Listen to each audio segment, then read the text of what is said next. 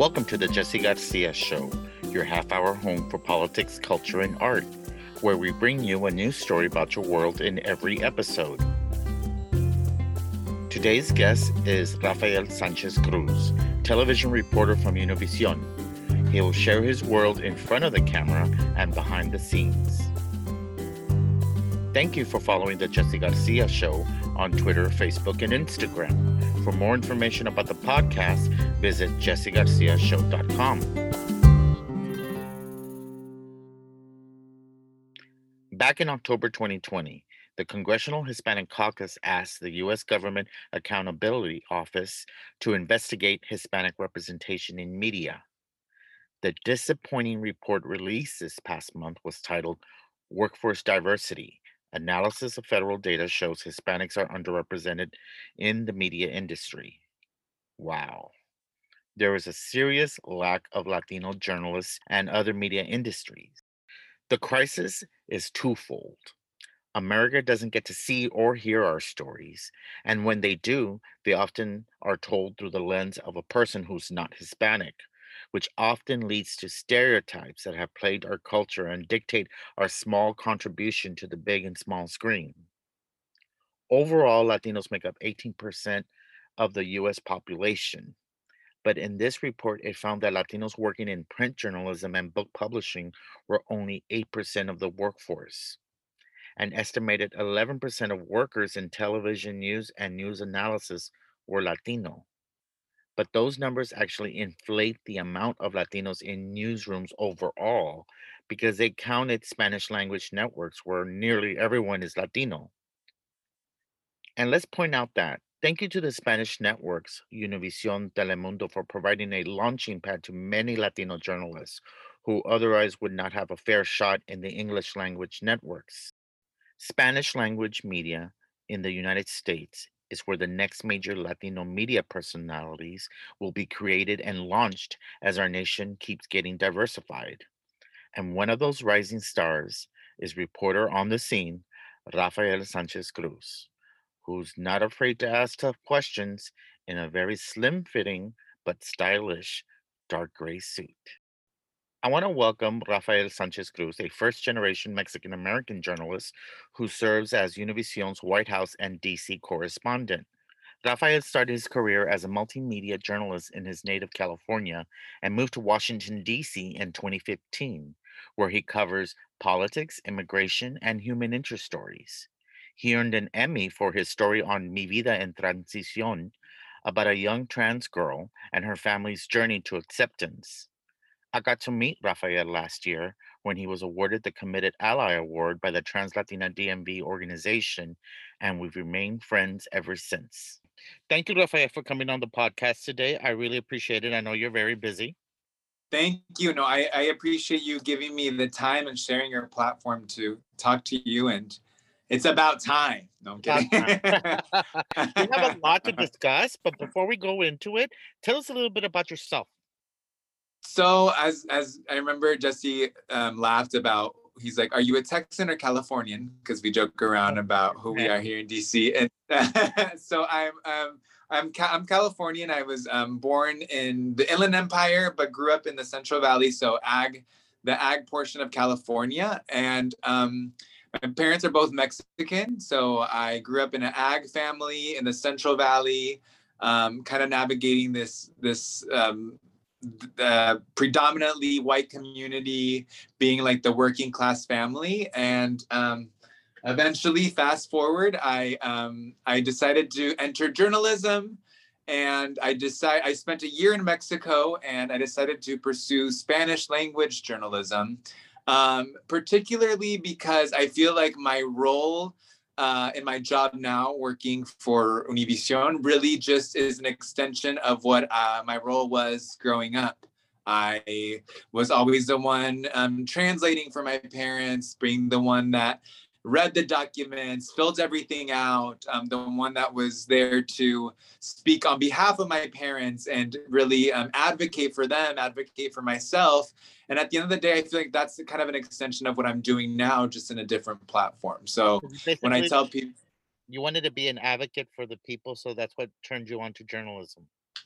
I think it just comes second nature, you know, it comes second nature to me just to like assume this role. And when I realize like a lot of the time when I, you know, when I'm working on a story, um, th- that's what I'm doing, you know, that's I'm I'm doing it the same thing. And it might be at a local level um where I'm doing it. And now I'm dealing more with politics. And but it's the exact same thing. I just always think of like what's the information that my mom wants to know and needs to know um, and that's really what kind of pushed me into this realm and i've been in dc now um, so i started my career in california and i've been in dc now for um, going on six years and it's been like the biggest surprise and accident that's ever happened the best and accident that's ever happened and um, i don't i don't regret it by any means i, I think it's been uh, a place where i've definitely been able to to grow a lot which i'm sure you can relate to as well of the opportunities that the city like brings brings to you know people like us that we're from small communities and all of a sudden it's like the whole world opens up for you Well, thank you for being that person that connects people to resources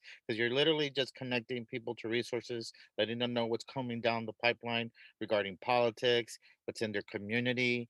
And Mhm. it's a very busy, busy career that you got. What's a typical day yeah you? so i usually start off um i like wake up and grab my phone and i'm looking at news like since i start and just kind of brush up on what i missed missed out on um, as you all know um, dc can stay up really late not partying but voting and trying to trying to get stuff done it is a very busy news cycle. Now we live in a day where a story can break in the morning and be replaced by uh, the afternoon. So right always got to be monitoring what coming comes out on Twitter, correct? Yeah and so i kind of just kind of have to create a a um i'm always in the look at the lens of like what what do people need to know you know? So it, it can be sometimes unfortunately the story that impacts our community is not the story that nationwide is like maybe the front story or the top story. Um and i say that unfortunately because uh, our community still has to deal with issues like for example um, you know, what are going to be the next procedures that ICE is going to take? That's something that's going to really impact my community. And as opposed to English language media, not so much going to be something that they're going to be on the forefront, right? But when you have this information for our communities, I mean, this can literally be the difference of whether people are going to go out this weekend, whether economies and, and communities are going to be able to prosper uh, because of the fear that these um, these new rules in place um, could cause you know to to these people that are that have been living in fear. Um so that's the lens that i look through news and kind of how i try to navigate. I get to the station t- at 10 to have an editorial meeting with pitches. I have to pitch and argue and defend my my news stories and then i just get going at that point. You know i usually try to have a structure in place already but by 10 by when i get here and have an idea of, of how to go about but news is also constantly having to pivot and having to um, just work on your feet and you know find something else. If somebody says no then finding another avenue or also there's breaking news stories and you got to drop everything and focus on what it is that day that's going on. So by i mean by 11 30 i should already be doing at least one interview. Um, i have to get my story in by 4.30 um, so that the Univision affiliates can have it and can kind of air it. And then I'm on standby at that point for any live shots. So just like anybody that wants a live shot, I'm kind of there, just wanting to um, wanting to you know be be prepared for them and kind of be available to answer any questions that the anchors might have in the different stations all over the country. Do you even eat? Do you have chance? I do. I do. I do eat. Um, I forced myself to eat, but interestingly enough, in the beginning of, of this whole like career, I didn't eat at all um, because we did, I didn't have the time, and I was very much like go go go go go. And if I was eating, I felt like it was a waste of time. But I think part of growing up has been, you know, kind of time taking time to prioritize because it's definitely a reality, not only in DC but also just in journalism in general, where burnout is a horrible um, like plague and it can really just be from just being something that you think is just a mental um, you know state of mind but it also starts having definite um, repercussions on your physical health. And i've been through that in different stages and at this point i'm 30 in my 30s now and i'm like i'm trying to avoid that as much as possible. So i do eat um, when i can sometimes like scarfing down before an interview. Before an interview. Uh yeah. there are more than 40,000 journalists working in the United States. Not that many have the opportunity like you do working at a major major network Mhm. in a big market. How competitive is your job in getting hired and remaining on prime time? You know what? I think it is definitely um, very competitive. And I say that because, well, first of all, it's competitive because um, there are not a lot of people that are that are focusing on Spanish language media um, only.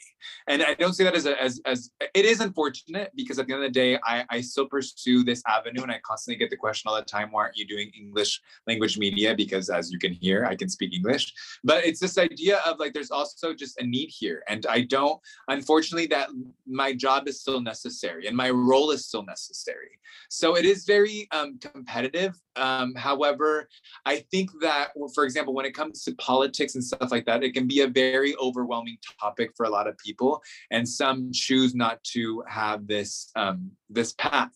Um, reporters and uh, anchors have a very different kind of i mean you you have to be very passionate you have to be very driven there has to be a lot of grit you have to be able to take criticism very well. However, I think that if you are a reporter, correspondent, whatever it might be, you really have this very different drive to literally get down to an exclusive, get down to every little detail of stories and really push yourself.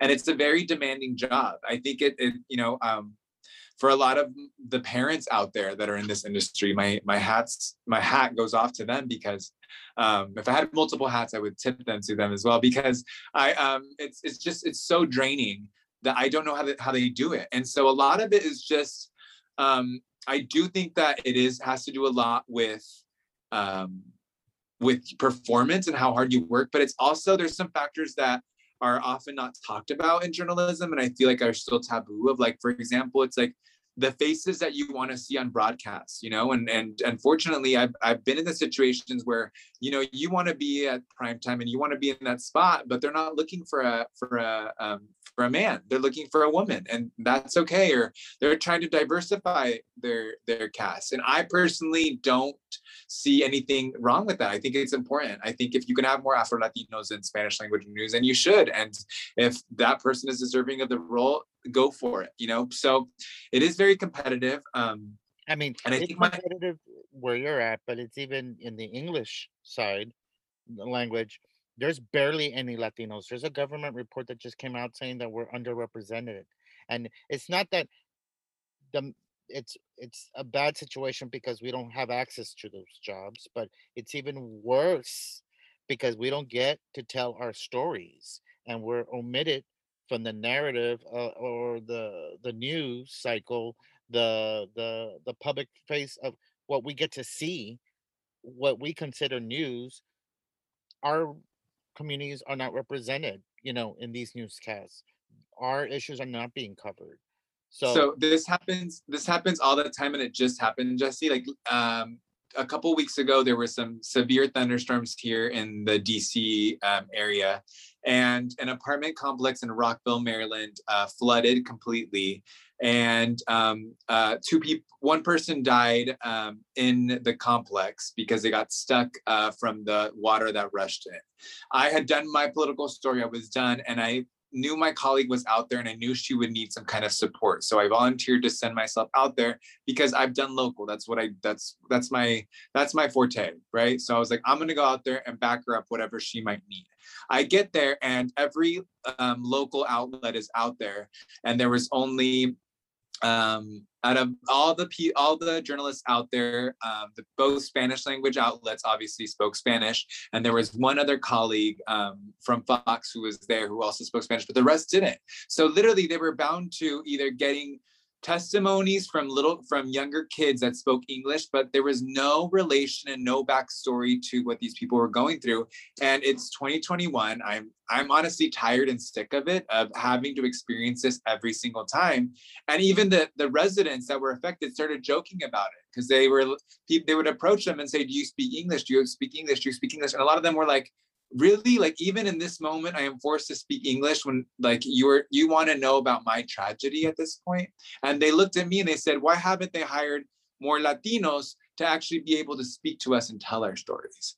Um, and this is something that, unfortunately, I mean, we are very blessed in the DC uh, metropolitan area to even have a lot of um, resources in Spanish available. However, when we're telling these stories, when we're going, when um, my colleagues are going to the border, we still have to hear these this audio and these videos of broken Spanish and like trying to get contextualized and the people that are working behind the scenes are are producers and i have colleagues and friends that are behind the scenes and doing great work but it's just not the same and it's not fair and i'm calling it out in a way because it's it, they they shouldn't be behind the scenes they should also be in front of the scenes you know i have a for example um, armando uh, I started with Armando uh, Garcia. He's now ABC. He's been the, they assigned the first um, producer and correspondent to cover immigration for ABC News. And we started at 22 years old uh, together in the same small little station in California. But you know, people like Armando should be given more of these roles. And it, it's unfortunately that it's unfortunate that we still have to have this conversation and that we're still seeing, for example, the coverage at the border with broken Spanish and attempts to figure out what these migrants are, are saying as they're, you know, trying to to seek out a better life and opportunity And they're trying the to tell their stories, and all we need is for someone to really butcher their journey and ruin what could have been a good in human interest story because of lack of uh, of resources on the news station. side. hmm hmm And so I've seen so many clips of, for example, of Central American migrants um, now, and when they're you know at the border and they they ask them, well, why are you crossing? And obviously it's in Spanish, and the headline of the story is.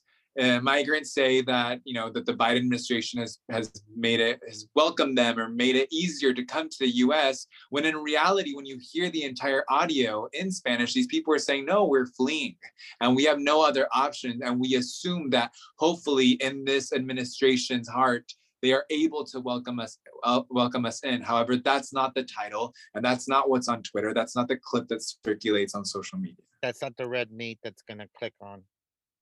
Yeah. mm-hmm. Mm-hmm. Let's since we're in this topic, how has reporting the news during the pandemic changed? I mean, because you got a lot of stuff going on, a lot of competing stories. You live in DC, where you got the pandemic going, you got partisan politics. You just had a crazy election, the January 6th assault that happened in Washington, D.C. We're living in very partisan times. How has this made your job harder or easier or I mean, unfortunately, and uh, I know it sounds so. Every time there's something horrible going on, it's you know what your job is, and it's to inform during an uncertain time. So your role is very is like very like uh, defined and, and distinguished at that moment.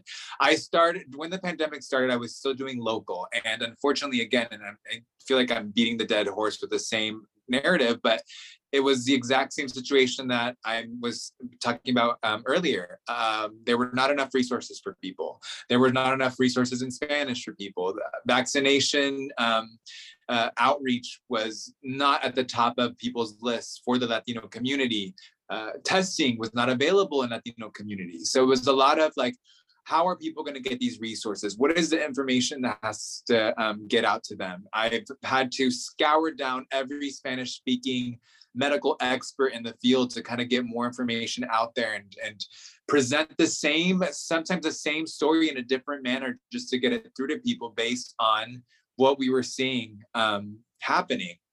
And so, you know, as my other colleagues and in the world we've had to you know get accustomed to doing zoom interviews and stuff like that but i think personally it's also just kind of it was difficult because the part that i enjoy most about my job is the human contact and you were removing the human contact from um, my work and from my passion. And at the end of the day, you were saying human contact is bad, and I had to have that message. So, I mean, there was definitely, I think, a, um, a moment where a lot of my colleagues felt this depression and just kind of again burnout um, because we weren't having that contact and we were focusing so much on this one topic.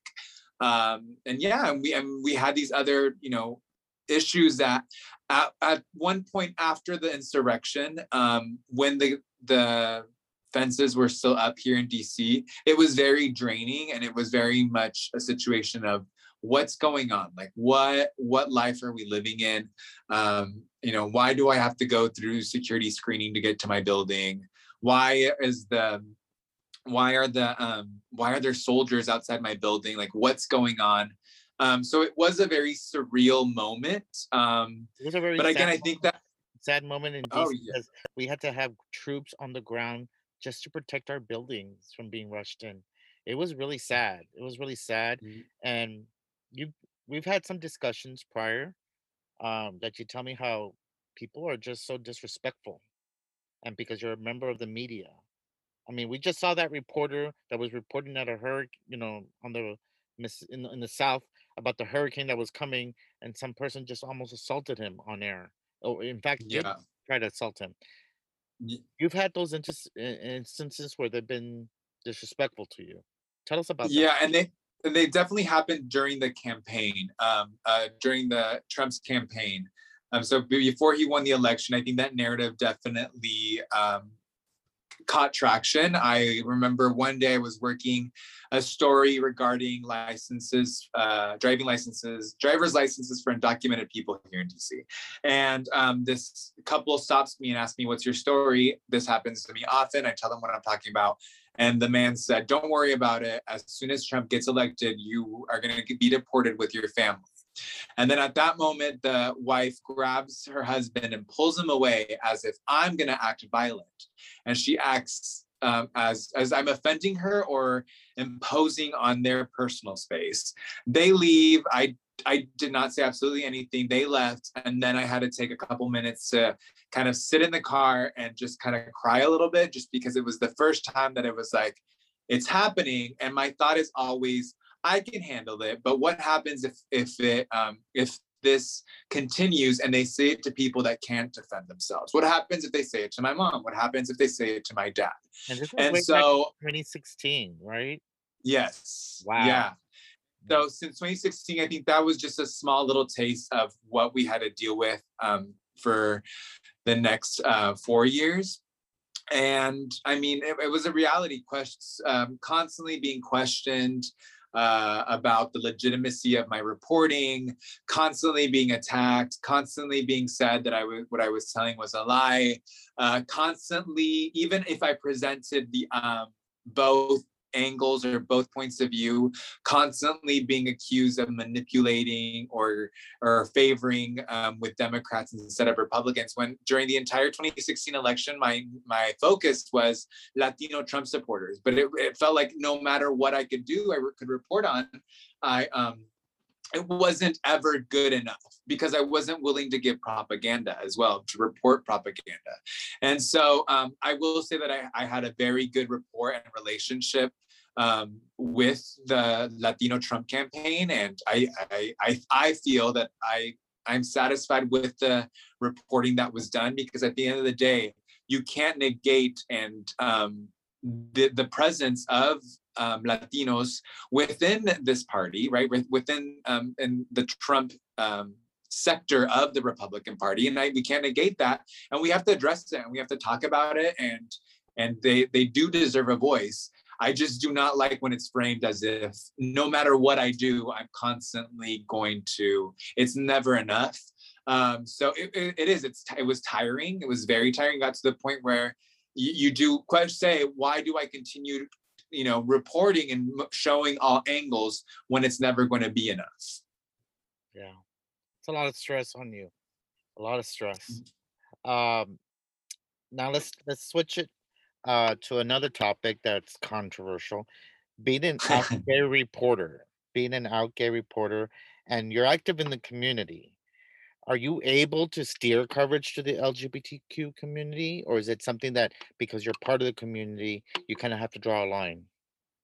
I I don't. I actually see it as a as something positive because at the end of the day, um, I think that you need somebody um, within the community to advocate and also know the reality of what it is. And granted, I'm not going to have a full perspective of what it is to be a trans woman of color or even close to a perspective of what it is. But I think that you will have an ally here that is going to be able to say, well, this story is valid because X, Y, and Z. You know, for example, it might be even something so simple. you got to simple as argue and defend these stories every t- at 10 a.m. every morning uh, to your editors uh, and producers. This is the reason why we need to have this story. So it's great to have some context of the community when you're up there pitching. Right. And at the end of the day, it's like I also want the community to feel comfortable for it. You know, if if if you're dealing with um, increase in crime and increase in targeting, and um, you feel as the police is not doing anything to help you out or even taking your case into consideration, I don't want you to feel the same way about the media doing the same thing. So I do take it as a strong point for me being here that there has been a closer approach to to the community because at the end of the day, I was the one, you know, being informed or the one that they trusted to call for, for that situation. Um, so I never, I've always seen it as a strong point, and I've always seen it as my role has definitely been of let's report on it accurately. And I think that in a way, having somebody um, here who's able to have those conversations of what language to use and how to use it um, is also very important because even though it's you know we assume that media has this idea of how to how to report stuff. We still see constant um, you know uh, misrepresentation or misgendering of people or or just you know just the telling of stories and and not the the right way. And there is a right way um, but there people choose not to do that. They they want to be uh, they want to sensationalize the story. And so i think that, that was important to um, to really be here and kind of push that. And again, I don't have an issue with people just having a question and being like, well, you know, this how do I go about this story? How do we tell a trans woman's story after she's been uh, subjected to some kind of assault and the police report misgenders her uses her dead name, how do we proceed with this when the report is telling you one thing and we have to base ourselves on the official reports, but you know the reality is different? So, I mean, that's a Thank you situation that you deal with. a lot. Thank you Yeah. for recognizing that and for making that something that you're going to look out for when you have to go across those police reports and people's lives have been misrepresented and being able to figure out how to deliver that story with compassion. That's so Mhm, important. That's mhm. that's why we need people like you in the media. Um, Yeah, and I again, and, and I think the hardest part of, of like journalism sometimes it's the idea of um granted this is my approach of just the idea of people just opening up to you and warming up and being able to have this conversation is like the the hardest thing and it's something that you can't teach you can't teach people to be warm and to really have them open up to you.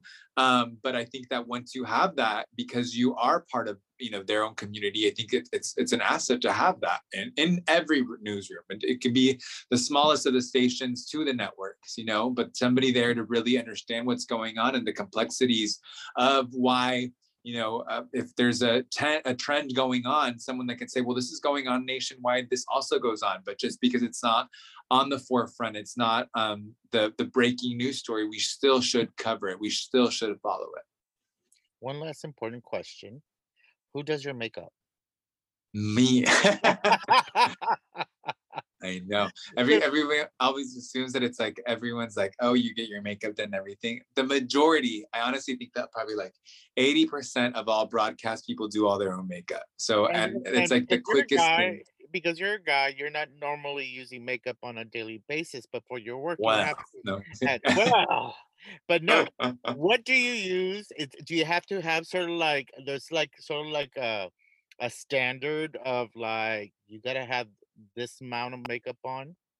No, I think I think that it, it's it's very much um, no. There's not like a standard of how much you should have on. I will say for anybody now that videos are most common and all that stuff that we're doing stuff. For example, if you're High using makeup, videos.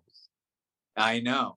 yeah. I know. So, but the, the thing is that so most most of the stuff, um, I always tell people if you're gonna be on some kind of camera and you're gonna be under lights, don't wear any makeup with SPF for that for that because the SPF projects the white back and that's when you get a lighter face compared to your Yeah. neck.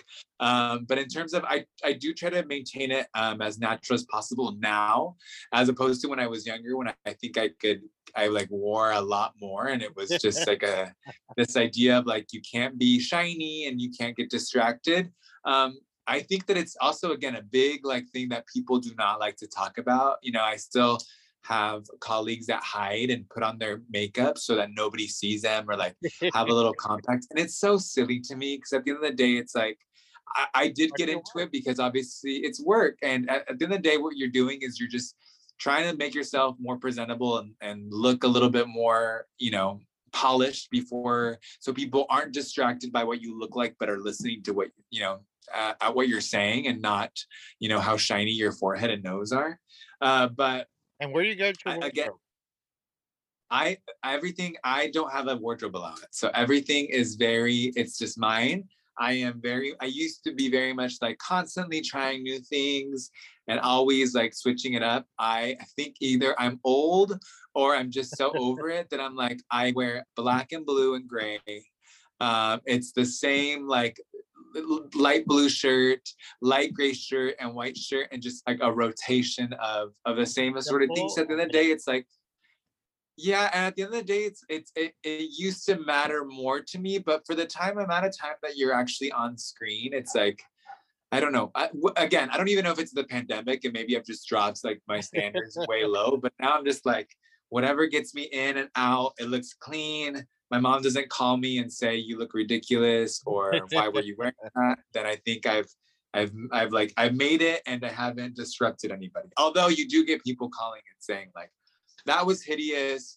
You look horrible. Oh my Your nose God. is crooked. Um, your teeth are brown. You get that all the time, but You get that all the time. But you're very stylish, and I'm so happy that you're delivering the type of content that you're delivering on a nightly basis because we need, like I said, representation from the LGBT community in the Spanish speaking world. And I want to thank you for being one of those people that are out there doing the good work. Where can listeners check out your stories online, or how can they contact you with a news tip? How can Yeah. they? Can they follow you somewhere? yeah. So on social media, on all it, on all social media, um, I'm Rafa Sanchez Cruz, um, and then on um, Facebook, you could just Rafael Sanchez Cruz, and yeah, that's that's how you can find me. All my emails are on there. You can DM me, um, and that's how you can get in contact and kind of see see the craziness that I do. Um, and lastly, the only thing that I will tell people that are interested in just getting in this um, in this um, in, in media, I do think that uh, more and more we're seeing these generations being very non-apologetic about you know who they are and what their identities are, and I think that's that's key. You know, and you really do need to um, for un, un, I know I might not be that um, old compared to the you know newer generations coming up, but it's like there's a, a great difference of still my generation sometimes being a little too um, apologetic when it comes to entering in these spaces and entering these roles. And yes, we don't see each other on every platform. We don't see people, um, you know, on TV, on prime time. Even though I do like um, commend and admire people like um, like Cecilia Vega on ABC, you know, and at the White House and being a woman, um, you know, holding it down and and and for example, um, Diaz Balart now going on on MSNBC and getting his own show and really, you know, being there. Um, but I do think that you know, be very much unapologetic and know that you bring so many more attributes, and it's unfortunately it's the industry that's not recognizing it now, but it will, and you're going to be a part of that change once they do recognize and realize that the demographics are changing, the numbers are changing, and I think that young uh, Latinx kids need to see, you know, their faces, their stories, um, also projected on all kinds of media, not just broadcast.